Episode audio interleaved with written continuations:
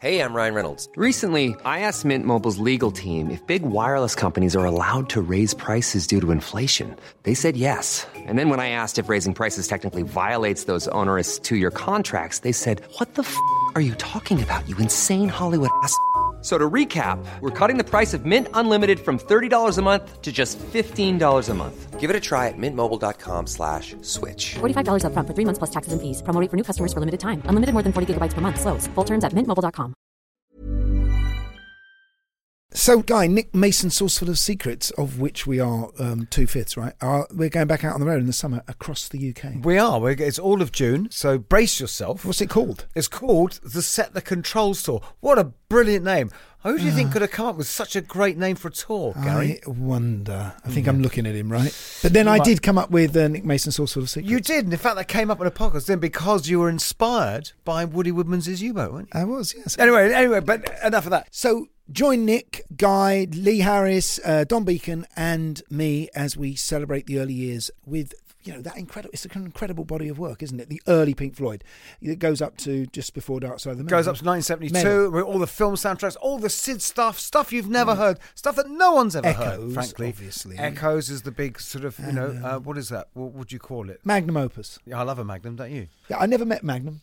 Was he- was- um, anyway, tickets are on sale now, and you can buy yours at uh, myticket.co.uk. And Kilimanjaro Live presents Nick Mason's Saucerful of Secrets, the Set the Control Tour. Hello, Gary. Hey, Guy, how are you?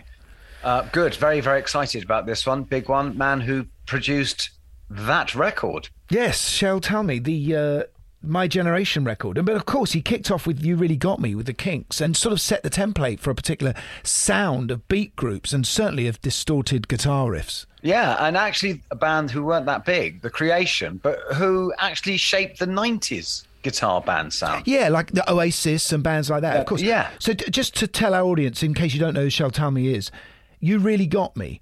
All the day, all the night, tired of waiting for you. Set me free, a well respected man, dedicated follower of fashion, sunny afternoon, dead end street, I can't explain anyway. I mean, you know, he produced all of these. We Yeah. wouldn't be here, Guy, would we? No, it's true. It's true. And when we want to find where he went, I'm very, very excited. Let's get him on. Welcome to the Rockonteurs. Okay, guys, I'm ready. This was great, guys. I, I, it's so great to talk to two guys that have done this. Well, it's a big tune for sure. I actually wrote that originally for Tina Turner. Of course, I had gone and found Joni Mitchell down in Florida and brought her back. You know, what people forget about Bowie is that he was such a kind man. I've listened to a few of them and they've been really good, man. I'm sitting in the back of the car coming into London. They're brilliant. I know you're musicians, but you've been more professional than a lot of journalists. Remember me? I'm in a band now. it's called Roxy Music. You know this thing about the 10,000 hours of experience? Oh, yeah, You the can two- two get good at something. When we recorded Arnold Layne, we'd done about 50 hours. The Rockonteurs podcast with Gary Kemp and Guy Pratt. There you go. There we are. Shel, you're looking very cool. What a pleasure to meet you, sir. I apologize in advance for my allergy voice because this has been the worst allergy season in LA's history that I'm aware of. So I'm very healthy except for my allergy. Anyways, Great. nice great. to talk to you guys. Okay. Shel, I'm Gary. Yeah. This is Guy. Where are you? Where are you, Shel? Whereabouts are you? Where in LA? Studio City. Yeah. If you know Studio City. Yeah, I, used to live in LA for a Oh, did you? years. Okay. Yeah. No, we um, we have a house here on Studio City. We lived in the hills for 20 or more years. Uh, Jan is a major gardener, so we finally got a house with a, a huge spot for her to do her gardening. So. Beautiful. Shel, absolute privilege to have you on. Uh, you- You created, really, for us guys, the sound of British pop music. Well, thank you for that. I'm not sure that's totally accurate, but I certainly did my best coming from um, LA, where, you know, I think you know I started out as a recording engineer and I spent a lot of time at the studio figuring out how to mic various instruments, how to isolate them, and all that kind of stuff. So that's what I actually brought with me to London when I went. And um, it looks like it paid off, which is nice. Well, you were the first person to use tons of microphones on the drums. Yes, yeah. I always wanted control of, of every piece of drum equipment, And at, at that point in time, both there and here, uh, everybody was using like three or four mics. And I thought that's really not good enough. So I worked out how to use 12 without them phasing, which is what the first thing I was told when I brought it to uh, London was that uh, you can't do that because all the mics will phase. I said, well, I guess you just have to listen. So, you know, a month later, everybody was trying to use 12 mics.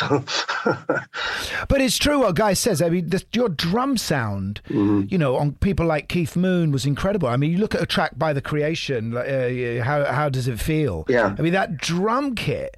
I mean, Jimmy Page could only have dreamt of that later on.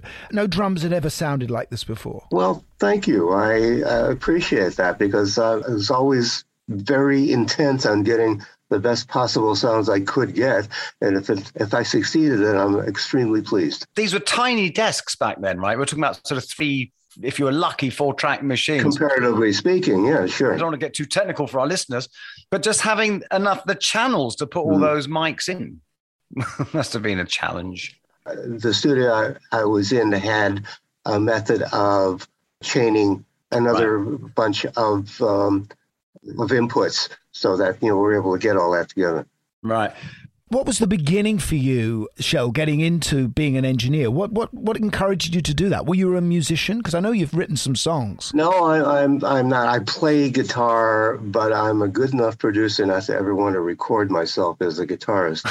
I uh, I guess it goes really goes back to when I was 13, and I think it's fair to say a smart ass kid in school, and a teacher sent in. Sorry if I can stop you there. You were appearing on a quiz show when you were a Yeah. kid, right? Yes, it, it was called the Quiz Kids, right? And um, and I loved the the whole idea of it, but even then, I wanted to be behind the camera instead of in front of it. But that, that was the turning point for me in terms of um, selecting showbiz as a career. Because just to follow up on that, you've got one of this incredible high IQ, haven't you, Shel? You're you're part of a group of people above the ninety nine point nine percentile of Yeah, the rest of the human race. They're called the Triple Nine Society, and uh, yeah, it is a high IQ organization, and uh, I find it extremely interesting to be part of it. And uh, the members are all separated truly around the world, so very seldom do we ever get together and meet each other. It's all usually by either email or I guess Zoom now, although I haven't done that yet. Are you sort of like the Avengers? And do you sort of look down on the rest of we poor humans? I have never looked down on anybody who did not deserve to have to be looked down upon. So there's a story about you coming to England with a load of records of uh, acetates that you didn't actually produce and being told, is that true? Oh yeah, absolutely. Was, actually, it was only two acetates. My friend Nick Venet was a uh, A&R at Capitol Records, and uh, I told him I was going for five weeks, which was my intention, to London so I could see some of that and some of uh, Paris before life passed me by. And I said, be nice if I could work for a couple of weeks, so they didn't have a whole lot of money. And he said, here, take my acetates and tell them you, you did them. One of those was the Beach Boys, right? I mean, yeah, that's a Beach big Boys, yeah, record. yes, uh, Surfing Safari by the Beach Boys and um, uh, Lou Rawls, the name of which now escapes me. But anyway, two great records. And uh, when I met with Dick Rowe at the Decca, after hearing him, he said, "You start today." So, so that's how all that came about. What music was going on at that time? I mean, because we've got to try and find the landscape of music before "You Really Got Me" came along. You know, the sound of the sound of pop. What was inspiring you, and what were you hating? Uh, I think I got inspired by R and B early-ish on when I heard "Gee" by the Crows, and that kind of put me in the right direction of things I wanted to hear. And I listened to a lot of music on the radio at that point in time. Or you might remember, since you lived in LA, there was a place here called Music City that had a bunch of booths, and uh, you could go visit the booths and take out records and listen to them before you bought them. Well, I used to go out and listen to them and then buy them, but but uh, I didn't have any. You know, this I was a kid at that point. I've always been interested in music. I've always liked music. I used to buy uh, kind of a crummy little weekly, you want to call it newspaper. It just really wasn't It was on the worst kind of paper, but they had lyrics printed to all the songs. Oh, yeah, so yeah. I probably seriously know lyrics to hundreds of songs because of that. I suppose the Beatles were were beginning to happen, and that was beginning to the sound of British beat music was filtering through to you. Well, the Beatles didn't really get started till I got to London.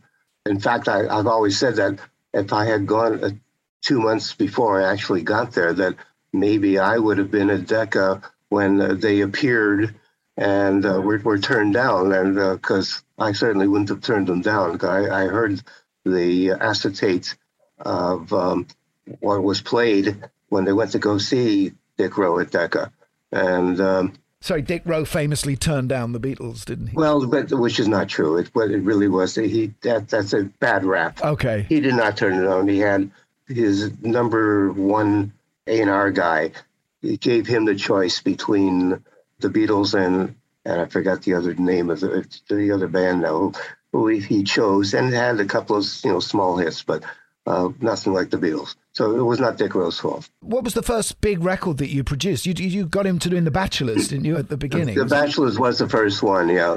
I think in retrospect, they're probably testing me when I, in that they gave me three Irish harmonica players, which is what they were and was how they had appeared prior to them signing with Decca and me getting them. And so I had to rehearse them. I, and I had a little tiny flat in London and um, rehearsed them in my flat for five or six weeks.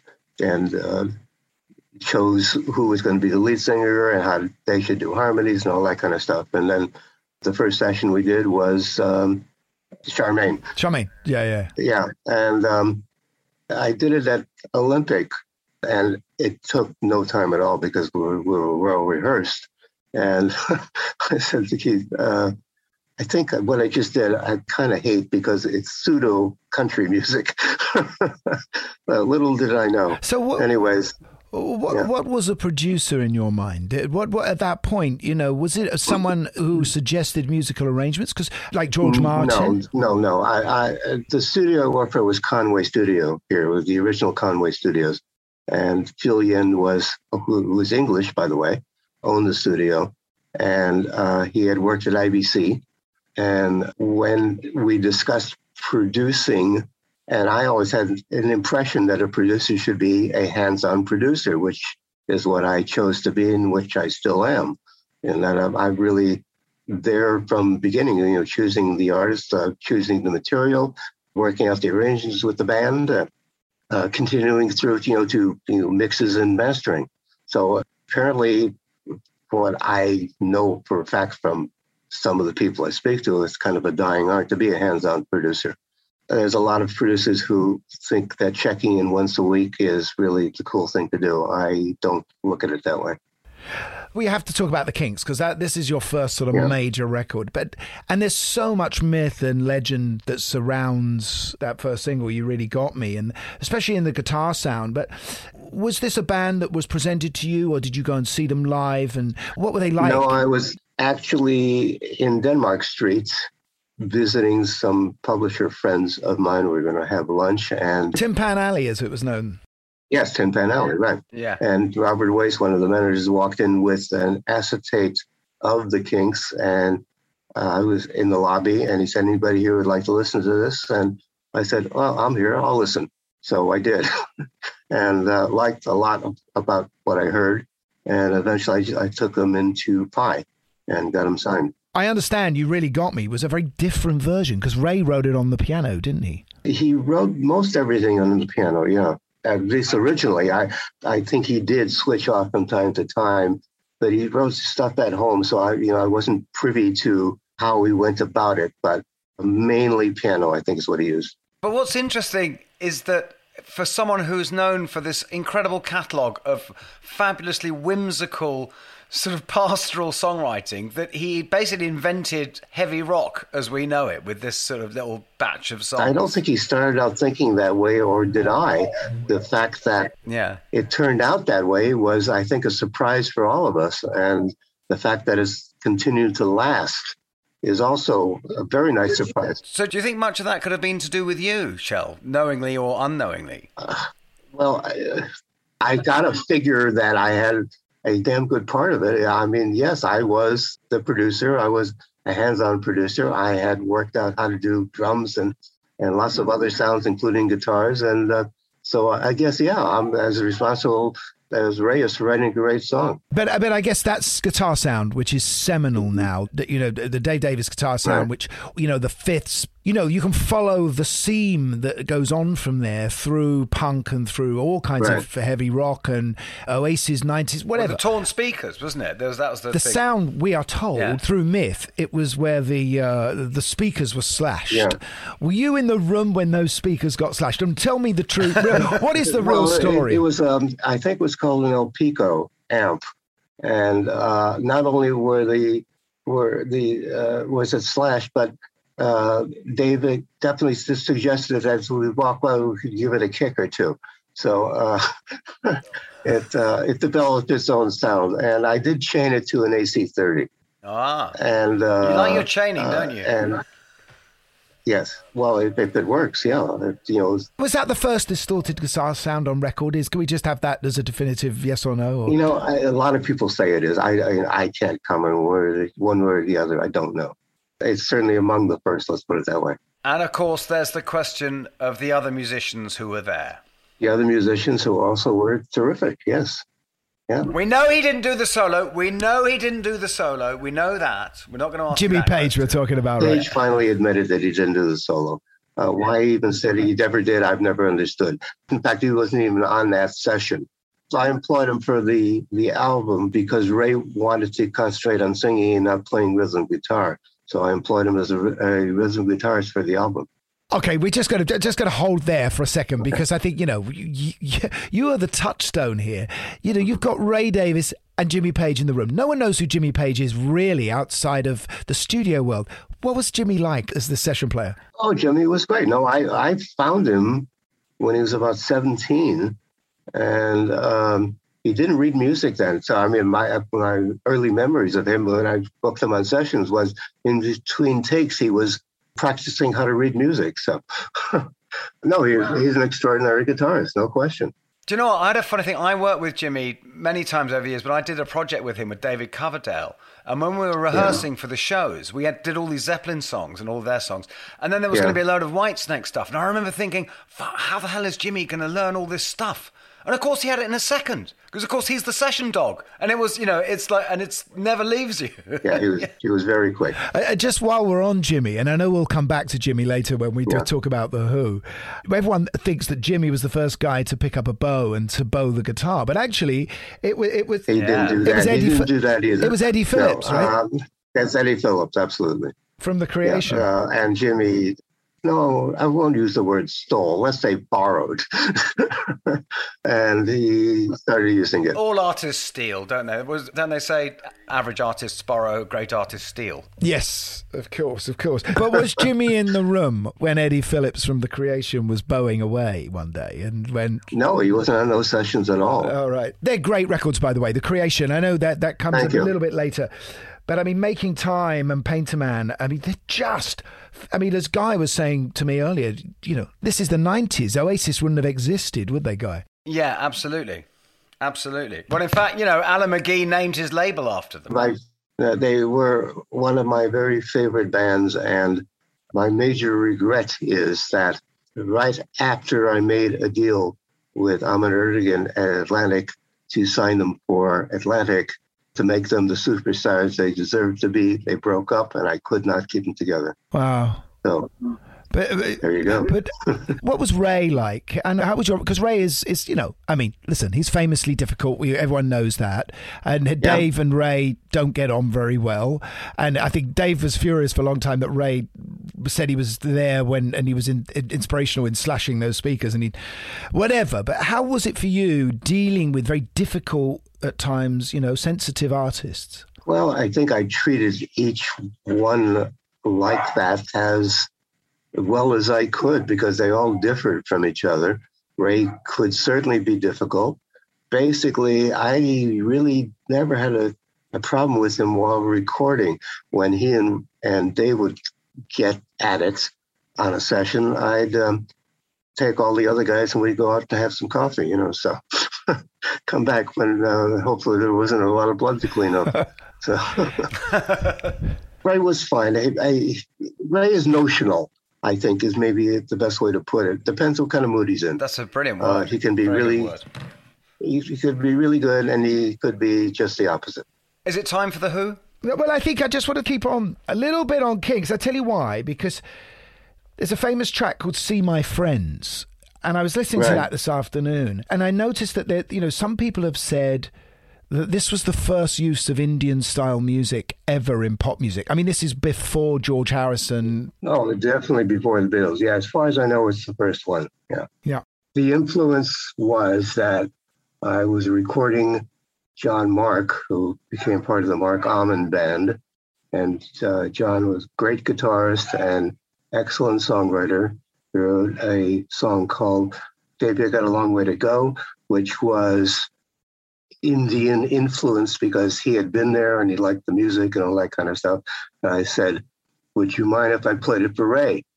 And uh, he said, No problem. So I did. And like pretty much the next day, Ray came back with See My Friends. And um, we did not have a uh, sitar, so we detuned his guitar, rather, rather um, Dave's guitar. And uh, that's why we, we got as close as we could come to a sitar at the time. There was no sitar players that I knew in London. This is an amazing guy, isn't it? I mean, because not only has Shel developed the sort of distorted guitar sound, which is one, you know, whatever the argument is, you know, people can tweet us or whatever and tell us that it's something else, but that really was the first heavy rock sound on a guitar. But the Indian thing's interesting because it was clearly in the water. Because I'm wondering how close to this time was Jeff Beck with the Yardbirds because he was getting a sitar sound as well. Um, you know, I don't know the answer to that. You're going to have to research because I really don't know. Yeah. And then Danelectro came out with their Uh-huh. electric sitar really quickly. There there was clearly something going on, wasn't there? I think it's after Yeah. that. I think the Yeah. Jeff Oh no, it is it was after definitely that. Absolutely. I'm, no, Yeah. I'm not trying to take anything away from Shel here, but I'm just saying it was a, th- you know, it, it became such a thing. Apparently, yeah. Well, it was it was yet another new trend that expanded. You know, kind of like, I mean, not much later because of the fact that um, I did, you know, Pentangle and Roy Harper, and you know, all of the folk stuff started big time after that as well. Prior to that, it was uh, pretty much in the back. Eventually, it picked up from where it was in the U.S. because in the U.S. in the mid '50s, folk was really big and you know took another what 10 years or more before it actually caught on in, in england i gather You're right, and it's very connected, isn't it? Because that use of drones and and and and and obviously there was Joe Boyd came along. Yeah. Just Yeah. We're, we're moving, we're jumping a little bit, but Joe Boyd Right. and the Incredible String Band and what was coming out of you know the folk revival that was beginning, mixed up with psychedelia. uh, that happened in the late 60s uh, as opposed to you know a hell of a lot earlier But just uh, you know, going on to Yeah. your folk stuff, you know, that was you know t- for you to end up doing Pentangle and, and, and Roy Harper, that was the right move to make at that point. oh uh, absolutely. No and I, I loved recording the pentangle. They're one of the best bands musically i'd ever recorded. Uh, every one of them was individually a soloist and a star in their own right. And the fact they all came together for uh, pentangle was brilliant Hey, I'm Ryan Reynolds. Recently, I asked Mint Mobile's legal team if big wireless companies are allowed to raise prices due to inflation. They said yes. And then when I asked if raising prices technically violates those onerous two year contracts, they said, What the f are you talking about, you insane Hollywood ass? F- So to recap, we're cutting the price of Mint Unlimited from $30 a month to just $15 a month. Give it a try at mintmobile.com slash switch. $45 upfront for three months plus taxes and fees. Promo for new customers for limited time. Unlimited more than 40 gigabytes per month. Slows. Full terms at mintmobile.com.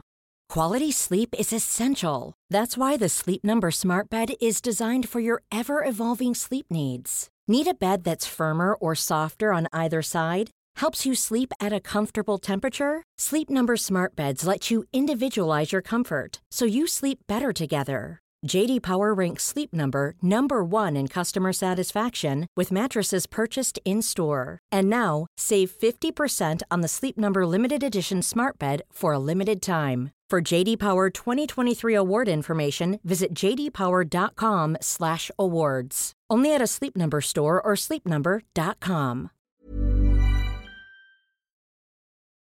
We have jumped ahead here because Gary, wasn't there some more kink stuff you wanted to address? Well, uh, you know, I think what I really wanted to, to ask you, Shel, Yeah. is is to talk a little bit about Ray's songwriting because towards the end of your spell with Ray, you know, we move into Dedicated Follower, Sunny Afternoon, uh, Dead End Street. I mean, you were witnessing this guy's songwriting just becoming bigger and bigger. Uh, You know, so there's that to talk about. I also find extraordinary that that in a way a band like the Who came along and Pete Townshend and completely stole the thunder off the Kinks. Ray's songwriting has been phenomenal pretty much throughout. Yeah, no question. Yeah. By the way, I, I think what you're intimating with what you said about his later song, like Sunny Afternoon, was that there was a different type of softer music than You Really Got Me. That really Yeah. that really started with Tired of Waiting for You, which was the third single. I pulled out of it being only included in an album and said this has got to be a single. And of course, it went to number one, which is great. So, but that was the first of Ray's songs that really got known by you know worldwide and by the fans, and it was the beginning of uh, what he finally wound up doing with Waterloo Sunset and Sun- Sunny Afternoon, you know, all those other things. So quintessentially English as well. Yes, I always said he was the commentator for for England in terms of uh, writing about everything that was happening in England, the good and the bad. I love what because Pete Townshend has his description of him is he said I worship no I exalt Ray Davies as well, a songwriter. and good for him. You know, Pete is a good guy, and he does acknowledge the fact that there are other people in the world besides him, and and um, and, and, his, and his band, and which is also very nice.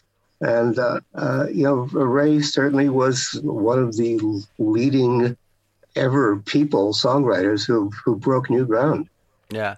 Now, and I'm afraid that does seem to be the perfect segue because I now want to ask because apparently Pete wrote "I Can't Explain" as a direct sort of rip of "You Really Got Me," so that in the hope that you would produce the Who. Uh, well, I don't think it was off of "You Really Got Me," but it was. Oh no, you know, that's that's not what I was told, but I was told because by that time I'd already I'd already done several other things with the Kinks. He did write something that he thought was a la the Kinks in enough ways to get my attention, and he was absolutely correct. How did the meeting go Yeah. about between you? Um, again, this is there's a backstory here. Uh, I had a, a lady working for me who um, was friendly with the managers, you know, Stamp and the other guy. I don't want to even mention his name. And um, uh, Kit uh, Lambert, he yeah. was- yeah, well, right. You don't want to ask me about him. Anyways, uh, don't we? She was asked to ask me if I'd come and see the band. Uh, so I, I said, yeah, of course. I was on the lookout for, for artists. So I went to see them at a church hall, which is where apparently where they had been rehearsing. And I walked in there, and um, the first thing they played was uh, "I'm a Man," and I think I heard about eight bars. I said, "Fine, I'll sign you." So, what interests me with these bands back then, when everything's such a new world show, is that I think I can speak for Gary here. Is that when we first went into a studio, we'd had years of reading about it Right. and studying it, and had, had an idea of kind of what to expect from going into a studio. And so, even though you're new and fresh and get everything wrong, still you know what you're building up to. With these guys, especially you know coming from just these high energy pub gigs, Yeah. it's like. How did they adapt to this environment, which was a new environment for everyone? Uh, I think the answer is extremely well. They had been doing enough gigs, so they were not shy about trying new things, and they certainly had been playing at various clubs and uh, all that kind of thing. And um, I- I'm assuming they, well, I mean, I know for a fact they already had uh, a ton of fans that they built up by playing gigs. So being in the studio was it was no big deal.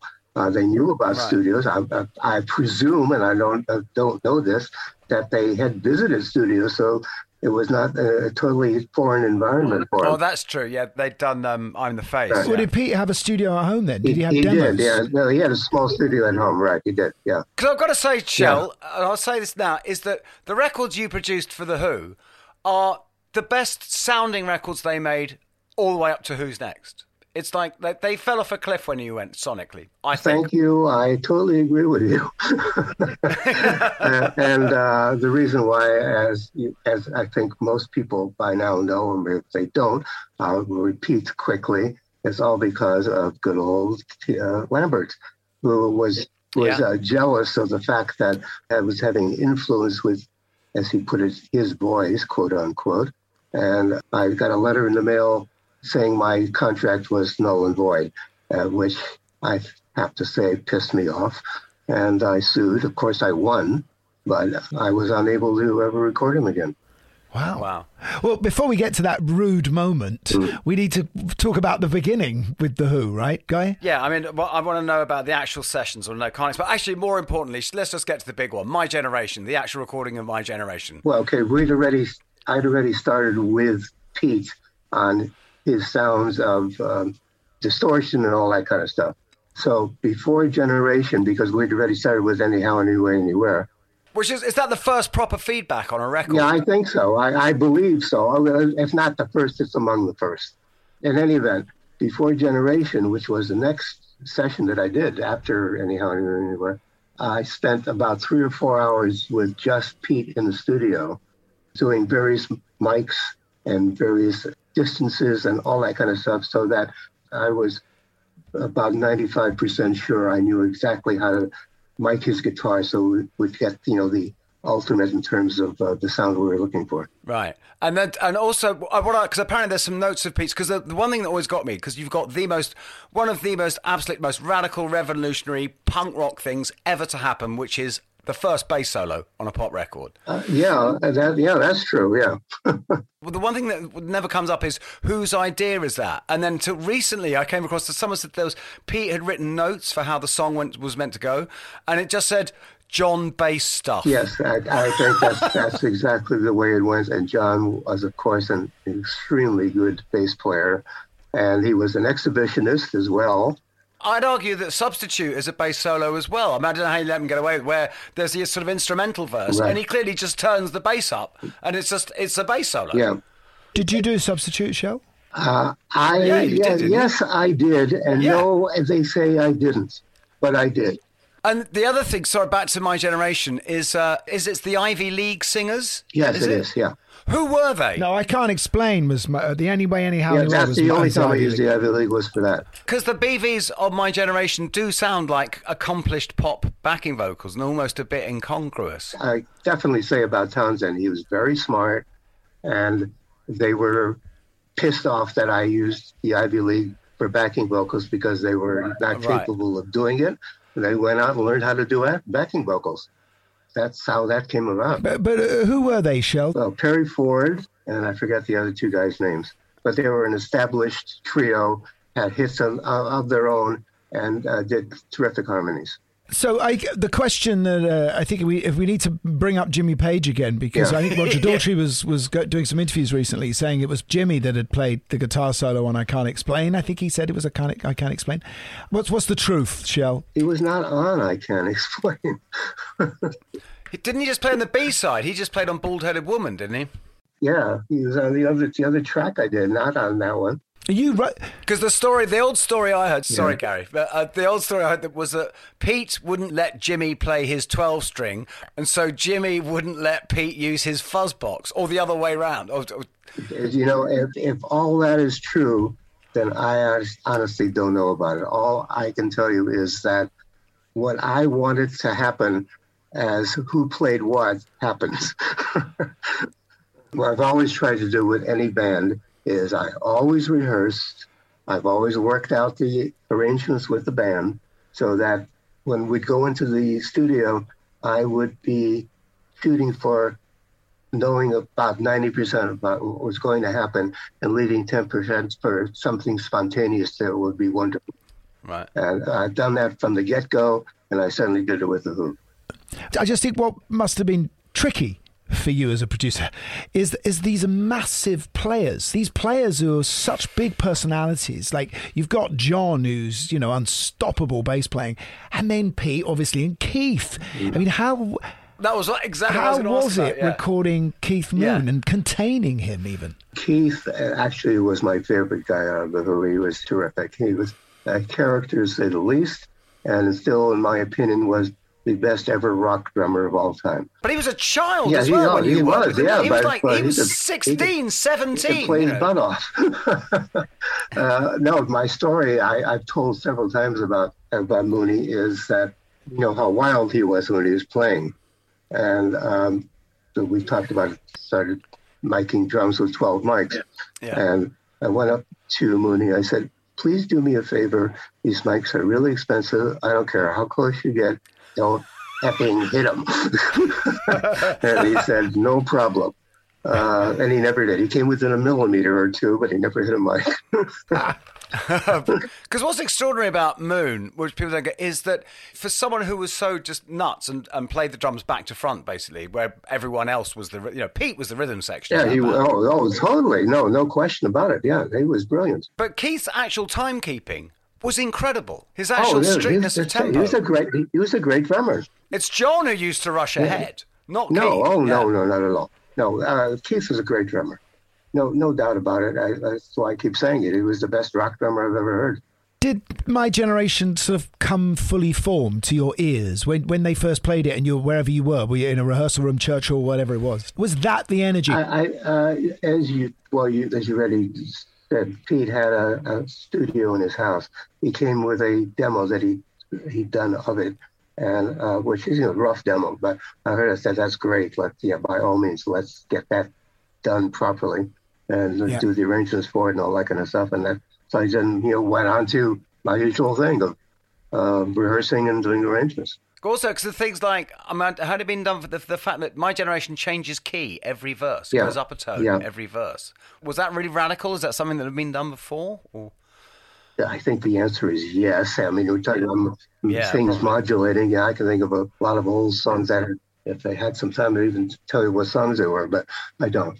This is amazing that we can go on so long about one Yeah. song, but it's such a Yeah. seminal piece of work and it's affected us all and it's still, you know. Perfectly understandable why he's going up with this one song because it's a complete surprise to us that, certainly to me in any event, that uh, my generation became an anthem. You know, that's not something you even think about preparing. You know, they say, "Oh yeah, I'm going to record something. It's going to be an anthem." You know, uh, Yeah. yes.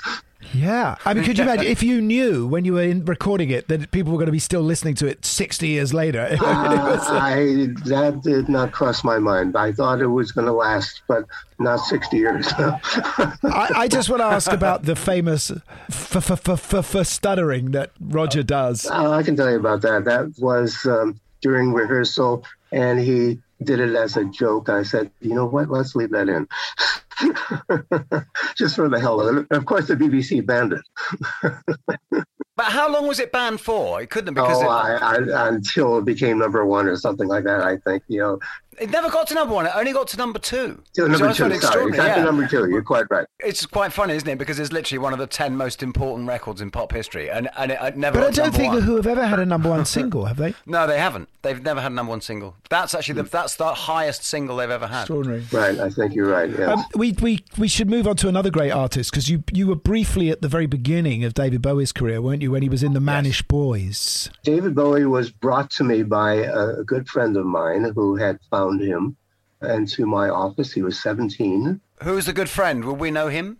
I can think of his name. I'll, I'll tell you. Um, uh, his name was Leslie Conn, and he was a fringe music biz guy and a kind of a hustler and all that kind of stuff. But he managed a couple of people here and there. He found David and um, brought him into me in the office because he, was, uh, he couldn't do anything with him recording wise. So I, I liked David immediately because he was brash, reminded me of me when I turned up, and it was brash on purpose. But he was brash and he was um, very smart. And uh, I heard a couple of things that he did, and I said, you know, this is great. Yeah, let, let's go record. Because he, he did I Pity the Fool with you, didn't he? Which is, He did, yeah. and was that something he suggested or you? You know, I can't remember who suggested it. One of But us where was your office, Shel? Where was your office? I'm trying to picture Bowie walking along the street as this. My office was in uh, Greek Street. Oh, right, right. So he may well have gone for that coffee in, in Denmark Street in that famous coffee bar just before he came to see oh, you. the two the two eyes you're talking No, about? there- wait, there's one that, that's still there now. Oh, in Denmark Street. Oh, the Bar yeah. Italian. Oh, yeah, yeah. Okay, There's, right. there's yeah. one in there. It's an Italian name because there's a famous bit of footage that's come out of him walking into this place in Denmark Street recently when he was 17. I'm sure he did. Yeah. What's um, interesting about this whole time and the way you operated, Shel, which is the way that Gary and I know record producers is someone who's like, Mm-hmm. you're signed to a record label and then there's a producer who wants to produce you or you want to use this producer. You were like what a movie producer is, in that you find an act, you take them to a label, you get them to sign them, and you produce them, and it's much more kind of Svengali-ish than I'd like to call it hands-on. I mean, hands yes, on. Yeah, I, I, I back- don't mean it in a bad way. I just no, mean no, it's no, just no. a much but more. back, I, I try not to be Svengali. Back in the day, uh, you're talking about which I was an independent producer. Yeah. I not rely on somebody going and finding a deal for me. I had to go do the deals myself or find the deals myself. So that's what I did. That's what happened. So, for instance, would that mean that the, the Who had a record deal because you were going to produce them? No, it, it meant that I was going to go find them a record deal after. I- That's what I mean. Oh, so, does that mean you had to put up the money? I spend my own money. Yes. Whoa. Right, I, I see. Wow, wow. So you, you really yeah, were yeah, at that's, the that's, beginning. what I, so that's proper producer. Yeah, record producer, as we know it now, is actually really more technically record director. They don't find the money. you know, there's a, a lot of uh, record directors. Probably a good a good way to describe them. Yeah. There's a lot of so-called producers now that check in once a week with uh, whatever project they're involved in, lie down on the couch for a half hour and then leave. Uh, I don't get that, and I don't understand that, and I don't think that that's proper to call themselves producers, quite frankly. But that's my take on it. I, I don't know if I'm getting everything in chronological order, but I do know you made a very significant record in David Bowie's life because he put together this great album, Pinups. Um, Oh yeah, no, he did Friday in My Mind. and yeah, Friday on yeah. My Mind which was Yeah. he said it was one of the great records that when he was a kid influenced him as a mod, and of course you did the original Easybeats, the Australian band, the Easybeats. Tell us a little bit about that show. yeah, that's, that's an amazing song. That's an incredibly complex, beautiful piece of work. The Easybeats were obviously Australian, I'm sure you know. They had become, in many ways, the Australian Beatles, and they really had uh, that kind of notoriety in Australia. Um, can we just break here while I get Jan to shut the freaking dogs up? Keep that in. finally doing that. Okay. they were managed by a guy named Ted Albert, who uh, was one of those uh, "thank you, Dad" situations. His um, daddy and uh, had a, one of the oldest and biggest publishing companies in Australia, uh, so he started a quote unquote producing. In, in any event, the songs that they did in Australia would not have gone down in England, but they were absolutely the, the band was was huge in Australia, and I said, you know, including um, the fact that they had screaming a la the Beatles and various items of uh, apparel tossed up on the stage, you know, like the Beatles did. oh, female apparel, I should have said. And you know, they were they were huge. Anyways, they were then brought to England. Now, their manager was a guy named Mike Vaughan, who was a very nice guy. He was a, actually started out as a real estate agent, but uh, you know, wild about music. He heard them first and became their manager, and he's the one that got him assigned to Ted Albert.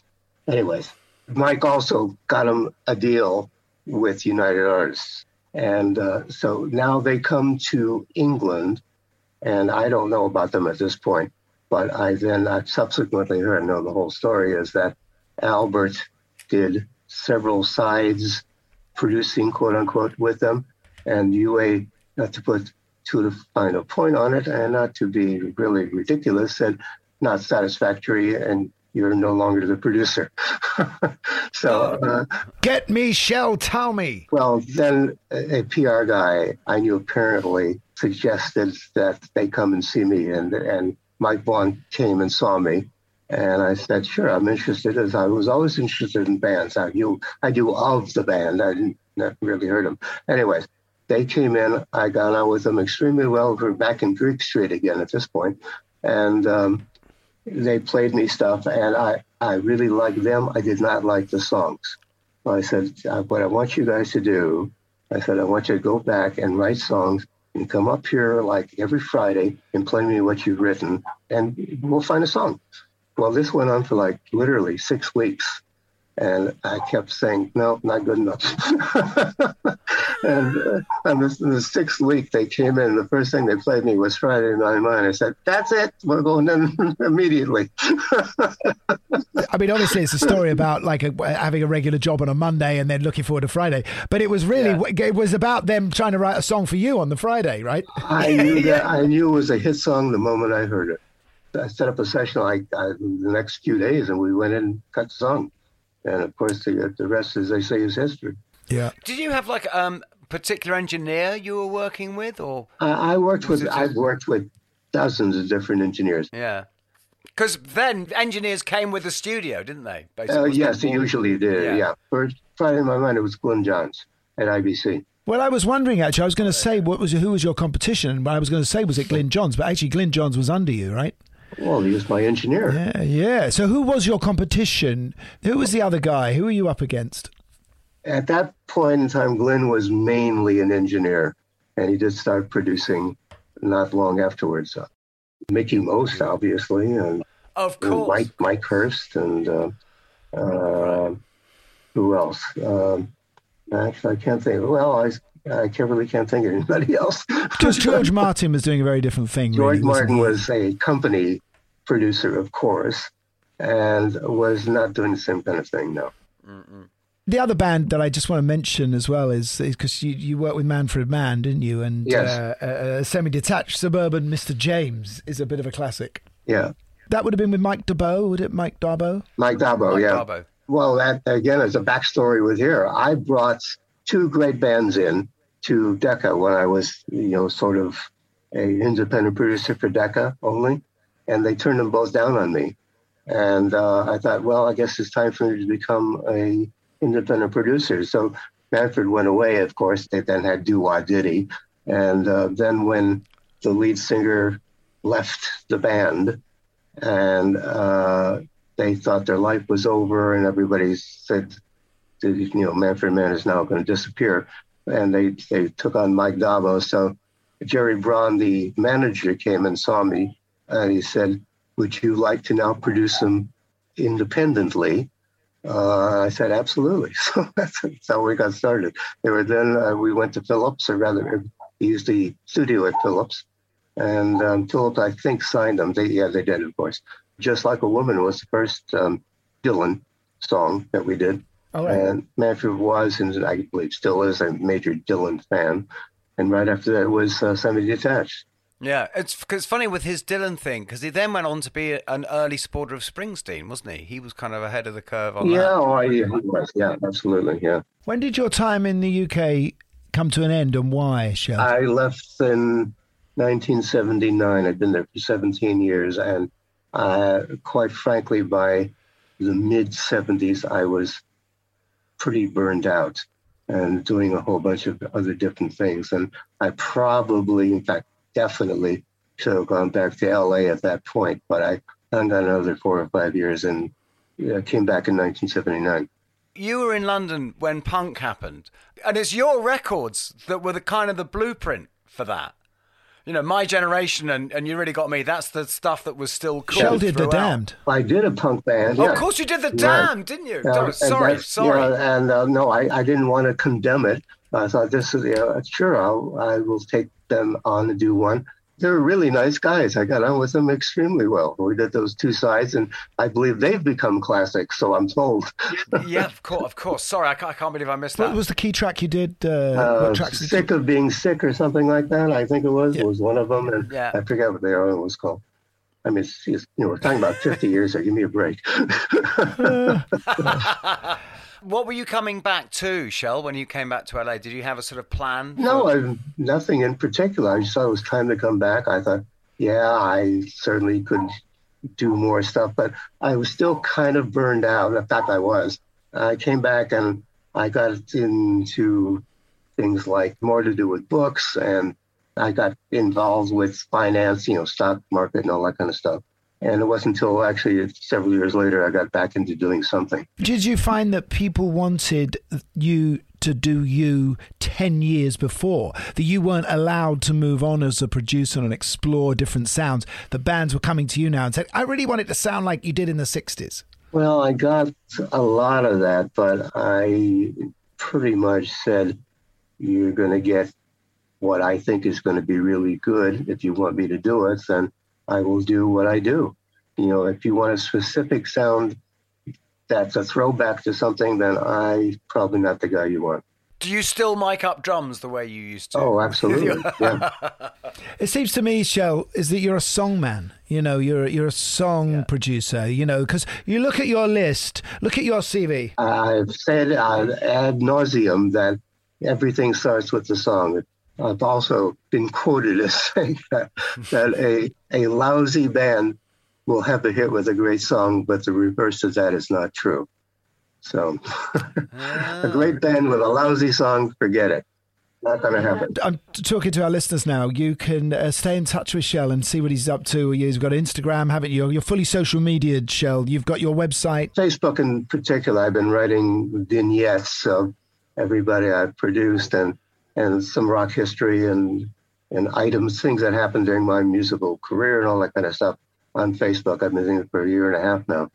And um, as a matter of fact, the current one out right now is about the Easybeats follow up to Friday in My Mind. Brilliant. Uh, do you ever hear from Pete and Ray and? Uh, not really. No. Um, Pete and I communicate every now and then, but not often. Did your relationship suffer because of the kit thing? Uh, it's certainly soured. I think is probably yeah. a good way to put it. Pete was always was cool. I had no problem with him whatsoever. And same thing with Wood Mooney. Thank you so much for coming on, Shel. It's my pleasure. Out, out of curiosity, are you guys still doing gigs, by the way, or not? We're coming to America uh, next month. Are you? All right. You yeah. come coming to LA? We're coming to LA, yes, and we would love to invite you if you've. Yeah, no, I, yeah, fine. Where are you playing at? You know. We're playing the Orpheum on the 18th of February. Uh, I can't remember where the Orpheum is. That downtown. We'll get in touch. We'll, we'll get in touch. Yeah, we'll find, yeah. Okay. It doesn't matter if it's in LA. It's thirty miles from wherever anyone is. Everything is. One thing's okay. for sure: you can't walk, right? Yeah. okay. Well, anyways, I'd be delighted to meet you in person and all that kind of stuff. And we can, I'm sure, yeah, we can arrange it. It's Brilliant. a great honor having you on. You know, really, really, really amazing to talk about some of those Great records Brilliant. you've made. Thank you, yes. Shel. And yeah, thank you on behalf of the world for your contribution. Thanks. Very flattering. Thank you to be honest, I think on both of our counts, there was a little bit of sort of puppy dog over enthusiasm. Yes, yes, I was very excited. you know, because it was. I mean, come on, man. What's interesting is, is, you, you sort of think about this and you research it and you go, yeah, yeah, Shel, tell me. Then you're looking at the guy and you're talking to him, and it's the bloke who produced my generation. I know, you know. I know, I know, I know. You know, tunes that defined rock and roll. Yeah, yeah. I mean, you know, no fat on it, mate. It's, it, you know, what an incredible, incredible, incredible career. But uh, like I said, I, I love that he was, you know, the fact that he found the band, he put the money up, he did the whole thing. It was like he was, it was all on him, you know. Yeah.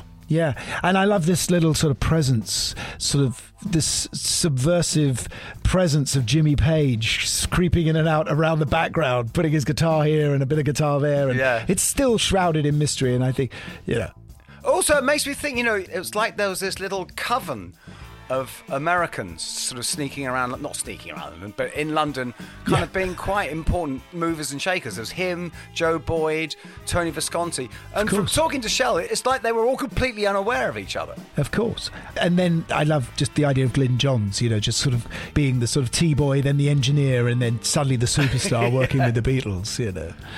Anyway, listen, thank you for listening uh, again. It's been another great one. I'm really, you know, I don't know who we got on next week. We've got someone equally someone as else. good. Yeah, equal, equal, that was a big one. That's a big was... tune for sure. You're not allowed to say that. That's copyright. I invented the Coverdale voice. I was doing it before Coverdale. oh, let's move on. Um, it's good night from me. And it's good night from me.